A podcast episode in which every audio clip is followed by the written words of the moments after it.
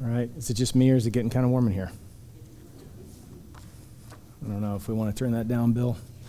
Um, all righty. So um, we're nearing the end of the book of Genesis, uh, looking at the life of Jacob and Joseph, this, these last um, chapters 37 to 50. Um, and we're going to look at chapter 49 this morning. Okay, so Jacob has been reunited with his son Joseph, whom he thought was dead. Um, he's gotten 17 years with his son and the rest of his family in Egypt, in Goshen, uh, provided for because of Joseph and how God used him to preserve that area from an intense famine that lasted seven years. So, interestingly, there isn't a word about those 17 years of life in Goshen. But now there's going to be a lot of ink spilled about the end of Jacob's life and his blessing on his sons. So there's some spirit inspired selectivity as far as what is most important um, at the end of his life. So um, all of this is here on purpose. All right, so last week Tyler did a great job walking us through chapter 48 as Jacob blessed Joseph's sons, um, Manasseh and Ephraim. And this week we'll walk through chapter 49 as Jacob blesses his own 12 sons. Okay, so he blesses his sons before his death. Um, he's moving from oldest to youngest, with one exception. Um, he reverses Zebulun and Issachar. Who knows why? Um, but it quickly becomes obvious that the spotlight is on two of his sons, Judah and Joseph. Okay? And we're going to give the majority of our focus as well to those two.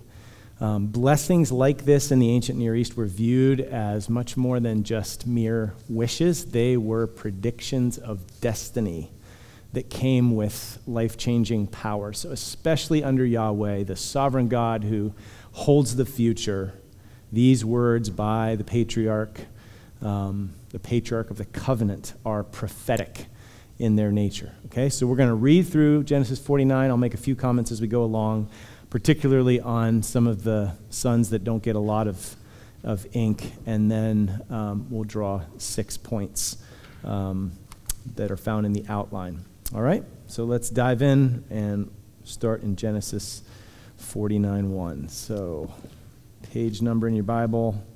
Somebody have it, call it out here. What is it, 42? If you need a Bible, it's in the pew rack in front of you, and it's on page 42. Genesis 49.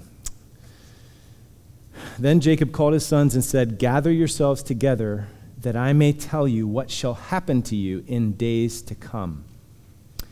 Could also be translated in the latter days. Assemble and listen, O sons of Jacob. Listen to Israel, your father.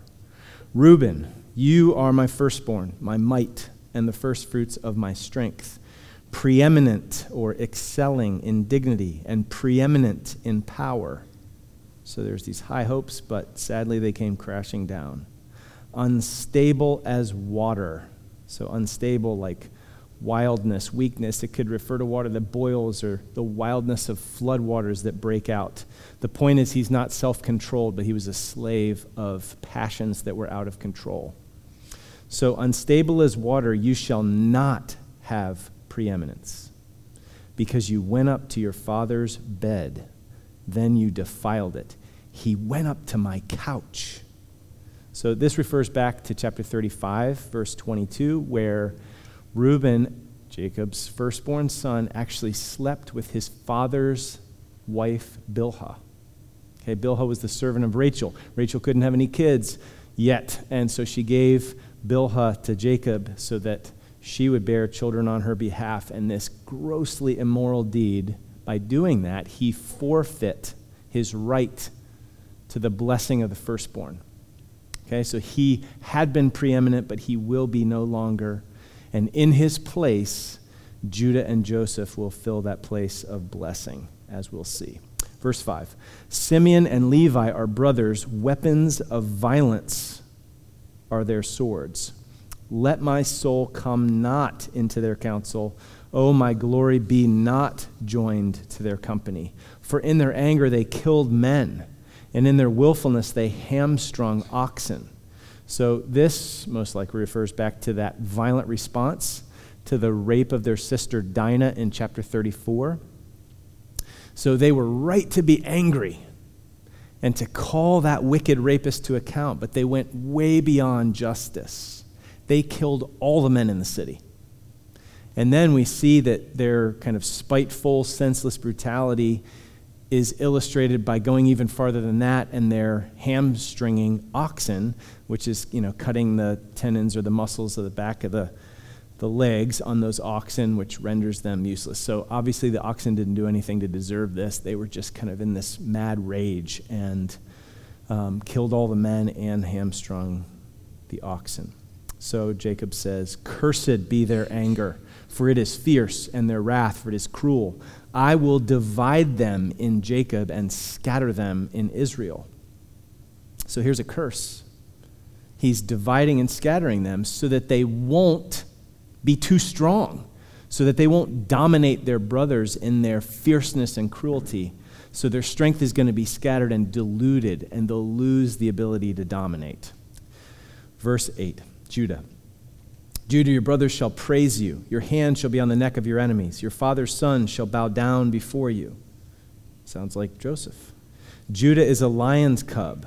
From the prey, my son, you've gone up. He stooped down. He crouched as a lion and as a lioness. Who dares rouse him? The scepter shall not depart from Judah, nor the ruler's staff from between his feet, until tribute comes to him, and to him shall be the obedience of the peoples. Binding his foal to the vine and his donkey's colt to the choice vine, he has washed his garments in, in wine and his vesture in the blood of grapes. His eyes are darker than wine and his teeth whiter than milk. So, this is a picture of just super abundant prosperity um, and, and peace and blessing um, yeah, just really strong picture. We'll look at that some more in a few minutes. Verse 13 Zebulun. Zebulun shall dwell at the shore of the sea. He shall become a haven for ships, and his border shall be at Sidon. Issachar is a strong donkey, crouching between the sheepfolds, probably better saddlebags. You can see it down in the footnote. Um, he saw that a resting place was good and that the land was pleasant, so he bowed his shoulder to bear and became a servant at forced labor. So, interestingly, the point seems to be that Issachar is, is going to be willing to trade freedom for material blessing. He's going to be willing to become a slave in order to obtain comfort and abundance. Verse 16 Dan shall judge his people as one of the tribes of Israel. Dan shall be a serpent in the way, a viper by the path that bites the horse's heels, so that his rider falls backward. And then there's this interesting prayer thrown in in the middle of the blessings on the sons. Verse 18, I wait for your salvation, O Lord. We'll come back to that. Verse 19, raiders shall raid Gad, but he shall raid at their heels. Asher's food shall be rich, and he shall yield royal delicacies. Naphtali is a doe let loose that bears beautiful fawns. and then here, again, focuses on Judah and Joseph and you can see how much space is given to Joseph here. We see present, past, and future um, statements here. Note the, the tenses of the verbs. Joseph is a fruitful bough, a fruitful bough by a spring. His branches run over the wall. The archers bitterly attacked him, shot at him, and harassed him severely. Yet his bow remained unmoved, his arms were made agile by the hands of the mighty one of Jacob probably also by the name of the shepherd, the stone of Israel. Won't get into that, but um, anyway, all right. Future, by the, by the God of your Father who will help you, by the Almighty who will bless you with blessings of heaven above, blessings of the deep that crouches beneath, blessings of the breast and of the womb. The blessings of your Father are mighty beyond the blessings of my parents, up to the bounties of the everlasting hills. May they be on the head of Joseph and on the brow of him who is set apart from his brothers. And so Joseph is praying all this rich blessing down on Joseph's head, even blessing that would exceed the blessing on Abraham and Isaac. And then Benjamin is a ravenous wolf. so he'll become an aggressive warrior. In the morning, devouring the prey, and at evening, dividing the spoil. All these are the 12 tribes of Israel. This is what their father said to them as he blessed them, blessing each with the blessing suitable to him. You can see that blessing is a significant theme here. And then here's what happens before he dies. Then he commanded them and said to them, I am to be gathered to my people. Bury me with my fathers in the cave that is in the field of Ephron the Hittite, in the cave that is in the field of Machpelah, to the east of Mamre, in the land of Canaan, which Abraham bought with the field from Ephron the Hittite to possess as a burying place. There they buried Abraham and Sarah his wife. There they buried Isaac and Rebekah his wife. And there I buried Leah. The field and the cave that is in it were bought from the Hittites. When Jacob finished commanding his sons, he drew up his feet into the bed and breathed his last and was gathered to his people. All right. So, it's an outline in the bulletin. Um, first point blessings and anti blessings. Obviously, he's blessing his sons. You hear that word over and over again here. Um, but some of these kind of seem like curses, don't they? Um, like, what's going on here? He's blessing some, and then others, the word is, is not good. It's sobering, it's more like a curse. He's actually speaking to his sons, to these tribes, in accord with the character of his sons. Okay, so the future is going to be affected by their past and present character. Listen to Allen Ross here. It's a fundamental principle in God's economy that the actions of individuals will affect the lives of their descendants. The activities and nature of the parents will affect the destinies of the descendants. It was true for Adam and Eve, and it was true for the sons of Jacob. So that's a sobering reality, isn't it? Did we get the quote up there or no? Yes.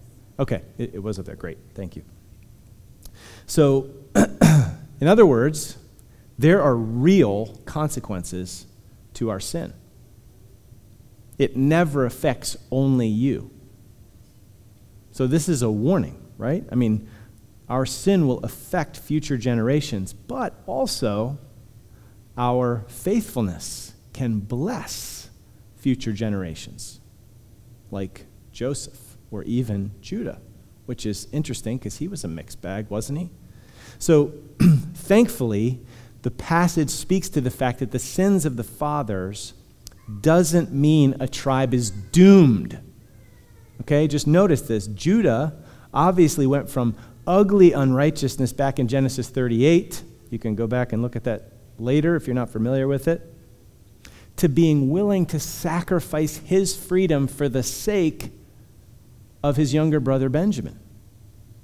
So he went from this ugly selfishness and fear and, you know, neglect of his daughter-in-law to being willing to sacrifice his own future and freedom for the sake of his younger brother Benjamin. And he is being blessed with incredible um, blessings here in chapter 49. Levi is cursed here, right? Cursed be their anger. But who became these temple servants? The Levites. So they became priestly guardians of the sacred space of the dwelling place of God. So Levi's ferocity was redeemed for holy and righteous purposes later on. Okay? So, yes, our sins will impact future generations. That's a sober warning. We ought to heed it. But also, we can be encouraged that God can redeem ugly pasts and make new futures from them. Okay? So, for us, the sins of our fathers and mothers doesn't have to get the last word with us. And the same thing for us with our future generations. So 1 Peter 1 18 to 19 um, is a sweet promise, sweet truth. You were ransomed from the feudal ways inherited from your forefathers. Any of you have some feudal ways that you were raised in? That was like a heavy burden? You are afraid that you might follow in that same pattern? Well, how many of you were rescued out of that and freed from it? You don't have to be a slave of those feudal ways.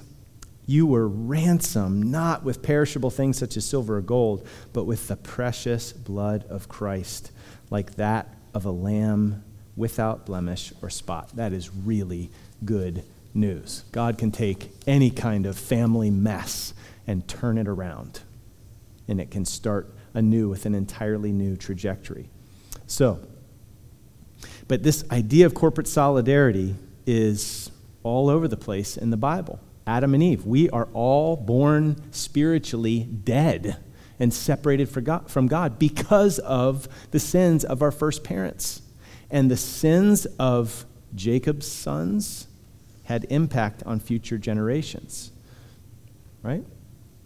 So, the curse, you know, the sins of the fathers can be visited on future generations, but also the faithfulness of fathers and mothers, fathers or mothers, can be also a blessing. So, um, the big picture, like huge good news about corporate solidarity is even though we were in Adam, we can be in Christ. So, all of the death and brokenness that comes that's ours because of Adam being our father,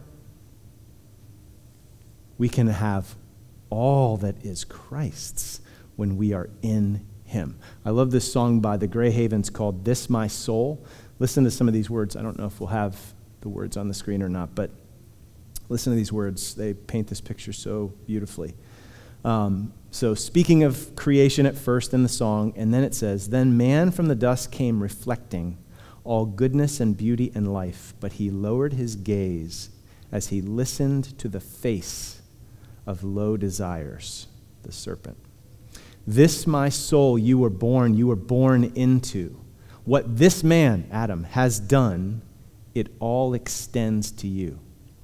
Let the words shake on down along your spine and ring out true that you might find new life. The voice came, and swords blocked the garden. None could return with their lives. A curse there was placed upon every man to face for all of time. No wisdom of man or a billion could deliver new life out of death. But the voice with the curse spoke a promise that the word would take on flesh. Then the perfect Son of Man took the place the voice had planned since the garden and before. He took the swords and cursed the grave. There's nothing more to separate us from the promise, the words of a living hope. And this, my soul, you were born into. What this man has done, it all extends to you. All the victory, all the blessing that Jesus won as the second Adam extends to us because we're in Him. Let those words shake on down along your spine and ring out true that you might find life. Okay? So we see this corporate solidarity, the actions of the fathers visited on the sons, but thankfully, that doesn't have to get the last word. It didn't for Judah or for Levi, and it certainly doesn't have to for us because of the redemption that can be ours in Christ. Um, we can be redeemed from those futile ways, and everything that is Christ becomes ours when we trust Him and He is our Savior. Um, we are in Him rather than in Adam. So, also, while we're talking about blessings and anti blessings, um, what do we make of this whole thing with these negative statements? So at the end of Genesis 49, it says in verse 28 All these are the 12 tribes of Israel. This is what their father said to them as he blessed them, blessing each with the blessing suitable to him. And you can imagine Simeon and Levi going, Wait a second, time out. You just said cursed. So how does that fit? Is it a blessing or a curse?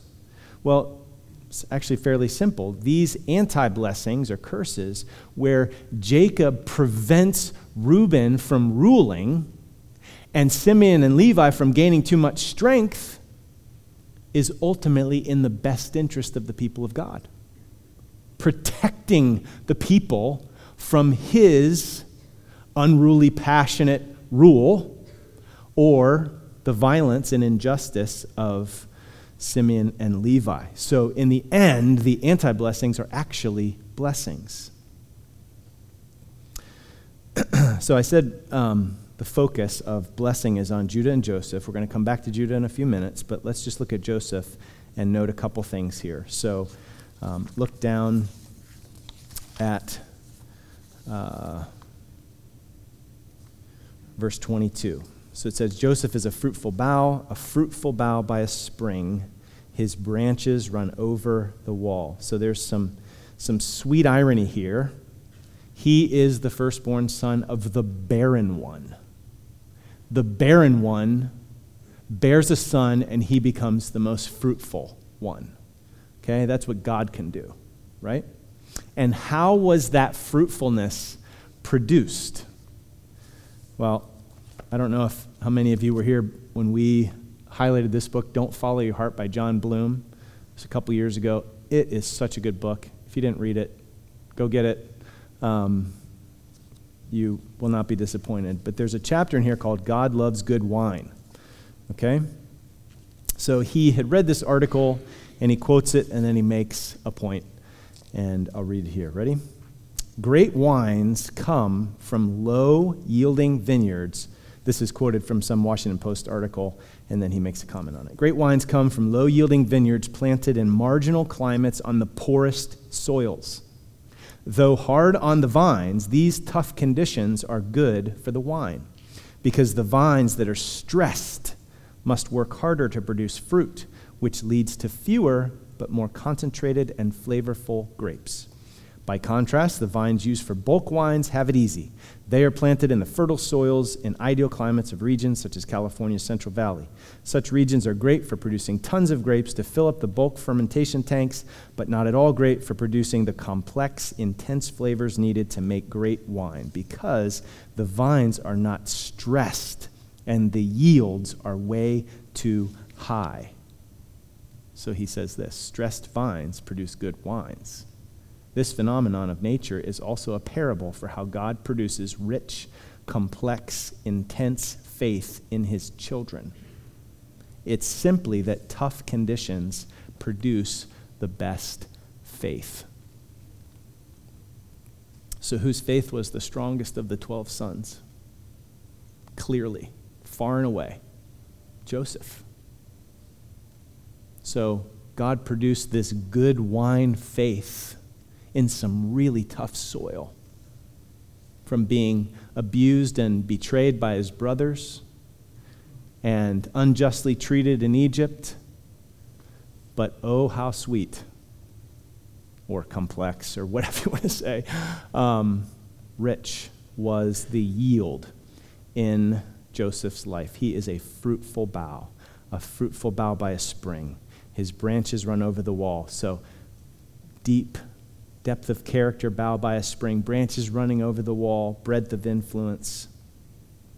The archers attacked him, harassed him, but he remained unmoved because his hands, his arms were strengthened by the mighty one of Jacob.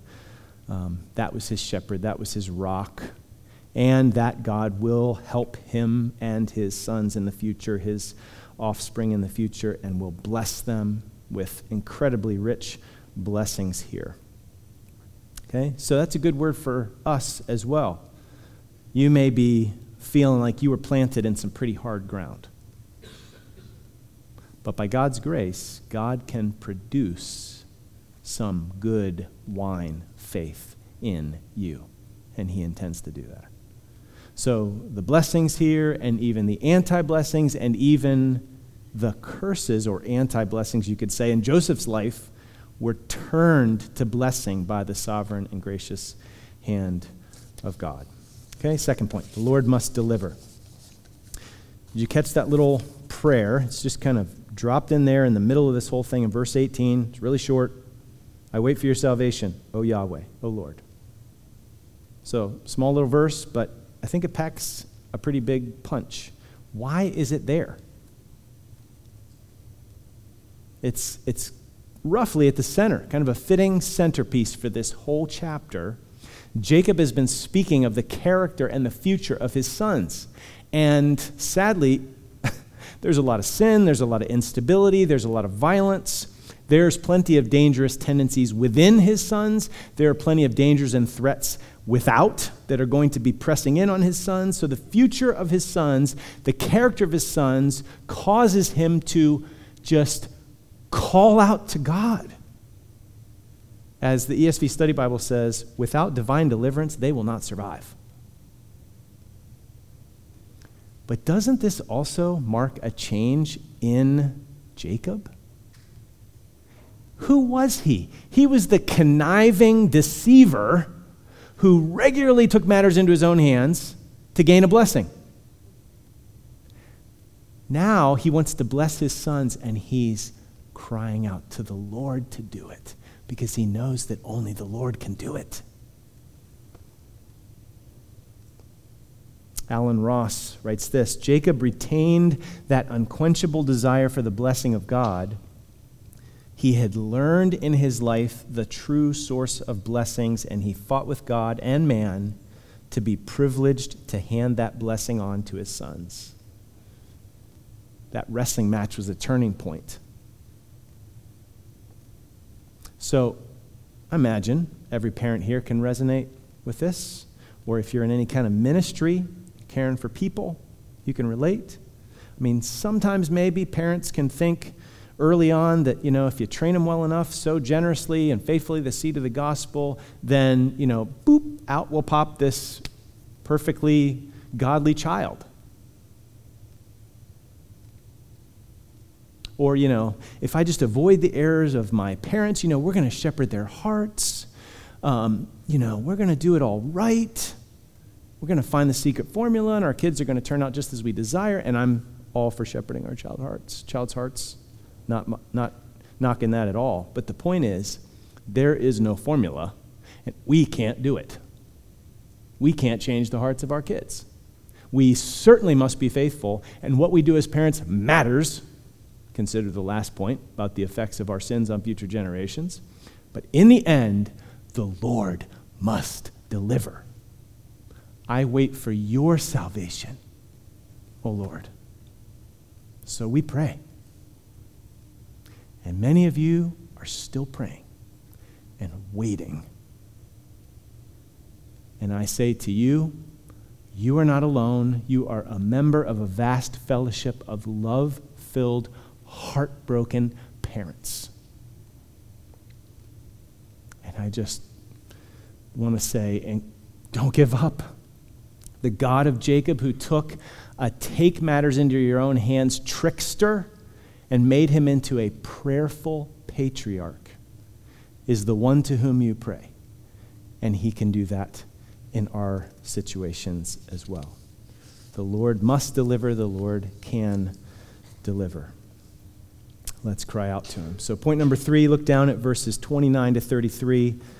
Um, the death of Jacob here. It's clear that he is dying in faith. He displays his faith once again by commanding that his burial place be in the promised land, not in Egypt. So here is this faithful pilgrim, and we can follow in his footsteps. So his faith in the promise is even stronger than his love for Rachel. You see that? He's going to be buried with Leah, which was not his favorite wife. Okay? I know that's a whole, you know, hot mess, but the point is this is faith leading and driving him here. The point is his destiny is with the people of God, knowing that God's going to make good on his covenant promises. So the burial command is actually an expression of faith. And it's going to encourage his family, it's going to call his family after he's gone to trust that same promise. His burial there, that cave tomb in Machpelah, is actually a continual witness to the promise of God and the faith of the forefathers. And this burial procession out of Egypt to the promised land, taking Jacob's body, is actually like this early enactment of Exodus, the coming Exodus, the path of the people of God. So it's like a pledge, it's like a foreshadowing, like a preview, like a prophetic promise acted out in miniature of what's to come when God fulfills his promises and brings his people to the promised land. And you know what? We're actually called to do the same thing. We're called to die in faith. Don't you want to die in faith? If we're going to die like Jacob here, we've got to have our hope set on the future fulfillment of the promises of God. So Matthew 5 5 said, Blessed, says, Blessed are the meek, for they shall inherit the earth.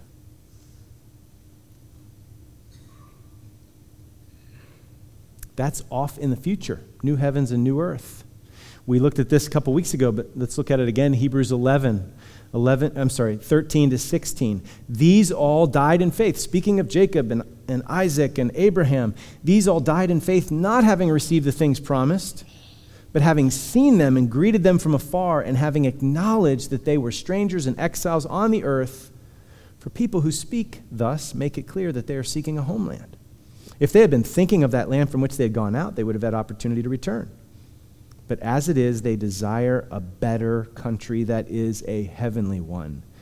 Therefore, God is not ashamed to be called their God, for he has prepared for them a city. So that cave in Machpelah was like the earnest money on the fulfillment to come, like a pledge of the property that the people of God would inherit. So for us, our hope is not only to be with God in some kind of spiritual, ethereal, you know, um, floating around disembodied state for eternity. No.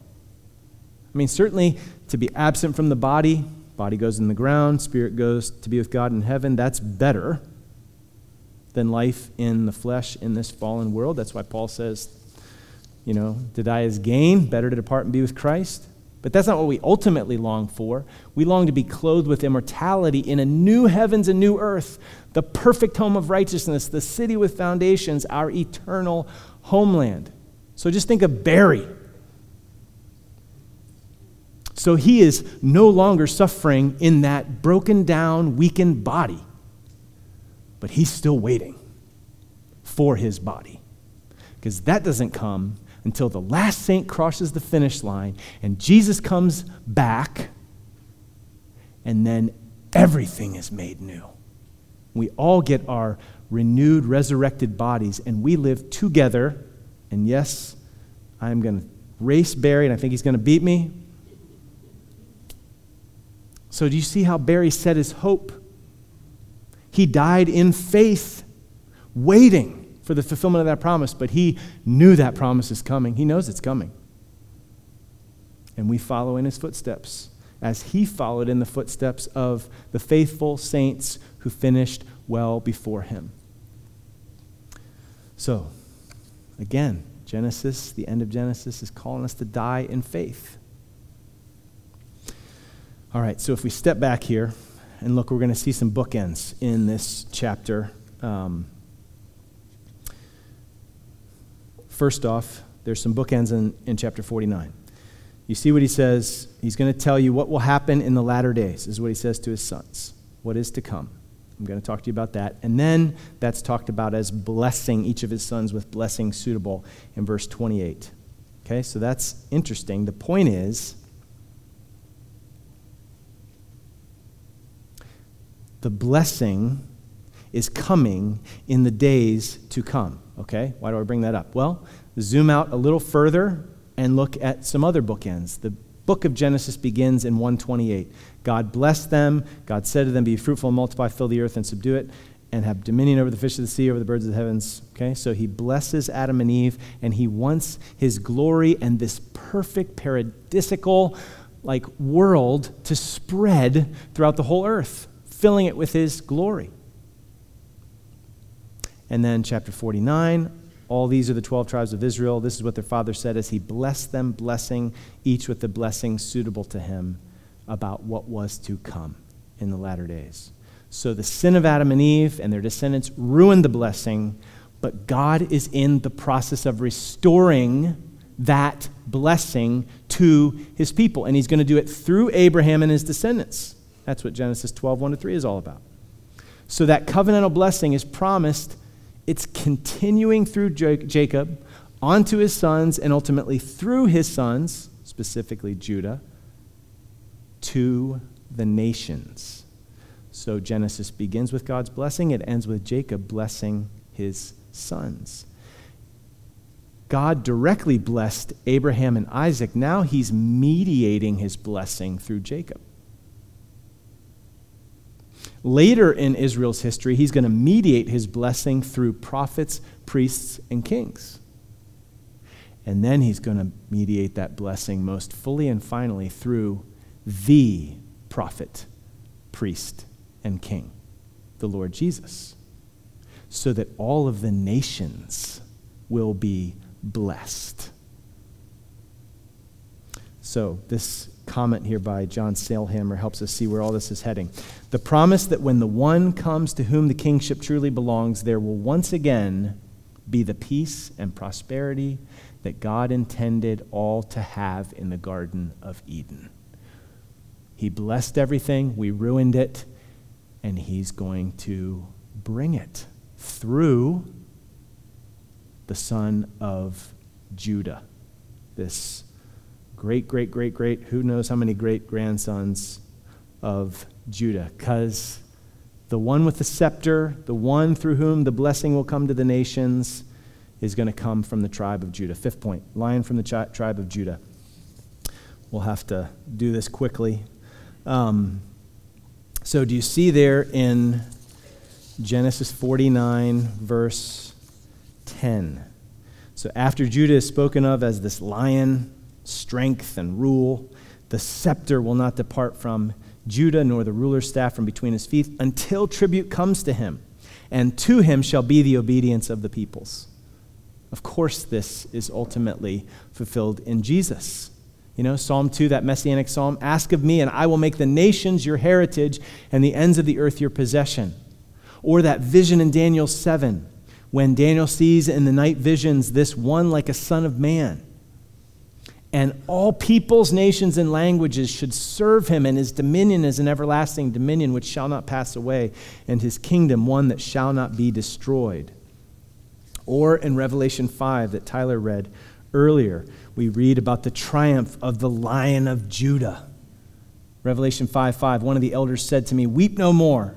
Behold, the lion of the tribe of Judah, the root of David, has conquered so that he can open the scroll and its seven seals. And they sang a new song, verse 9, saying, Worthy are you to take the scroll and to open its seals, for you were slain. The lion is also the lamb. And by your blood you ransom people for God from every tribe and language and people and nation. So, tribute is going to come to Jesus. Every knee will bow, every tongue confess that Jesus Christ is Lord. And what is his rule described like in chapter 49? Binding his foal to the vine and his donkey's colt to the choice vine, he's washed his garments in wine and his vesture in blood of grapes. Imagine a scenario where the abundance and prosperity is so great that you could just tie up your donkey to the best, the best vines like, because what's the donkey going to do with those grapes?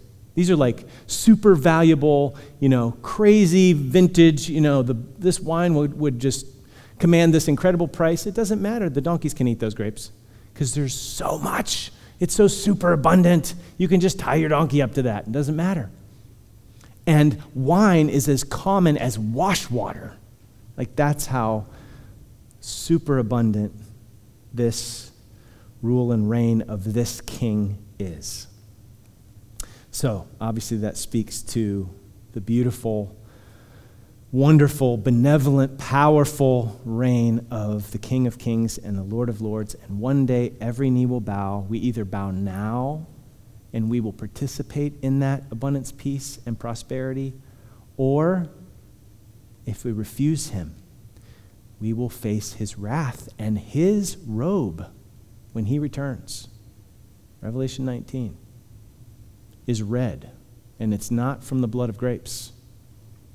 It's from the blood of the judgment that he metes out on those who rebel against his rule. So, this chapter, this little story, is such a clear part of the big story. So, let me just close with the Big Picture Story Bible and a quick little quote here, a few pages. It's a great kids' book, by the way. Um, highly recommend it. So, God's people in God's place, under God's rule and blessing, is what this life is all about. That's where it's all headed. That's where it started. That's where it's all going to end. And you can see how Genesis 59 fits right in and sends these clear arcs out to the cross and all the way to the new heavens and the new earth. So, Adam and Eve in the garden, God's people, Adam and Eve, lived in God's place, the Garden of Eden, and they ruled God's world by obeying God's good word. Sadly, we all know it went wrong. And then the lion of the tribe of Judah showed up. And here is the one who will rescue. Oop, I'm sorry. I'm reading the wrong one. Will God ever rescue his people from sin? Will we ever have our place with him? Will God ever bring again his blessings on all peoples of the earth? That's the big question. Jesus comes, and here is the one who will rescue God's people. Here is the one who has become God's place. He's the living temple.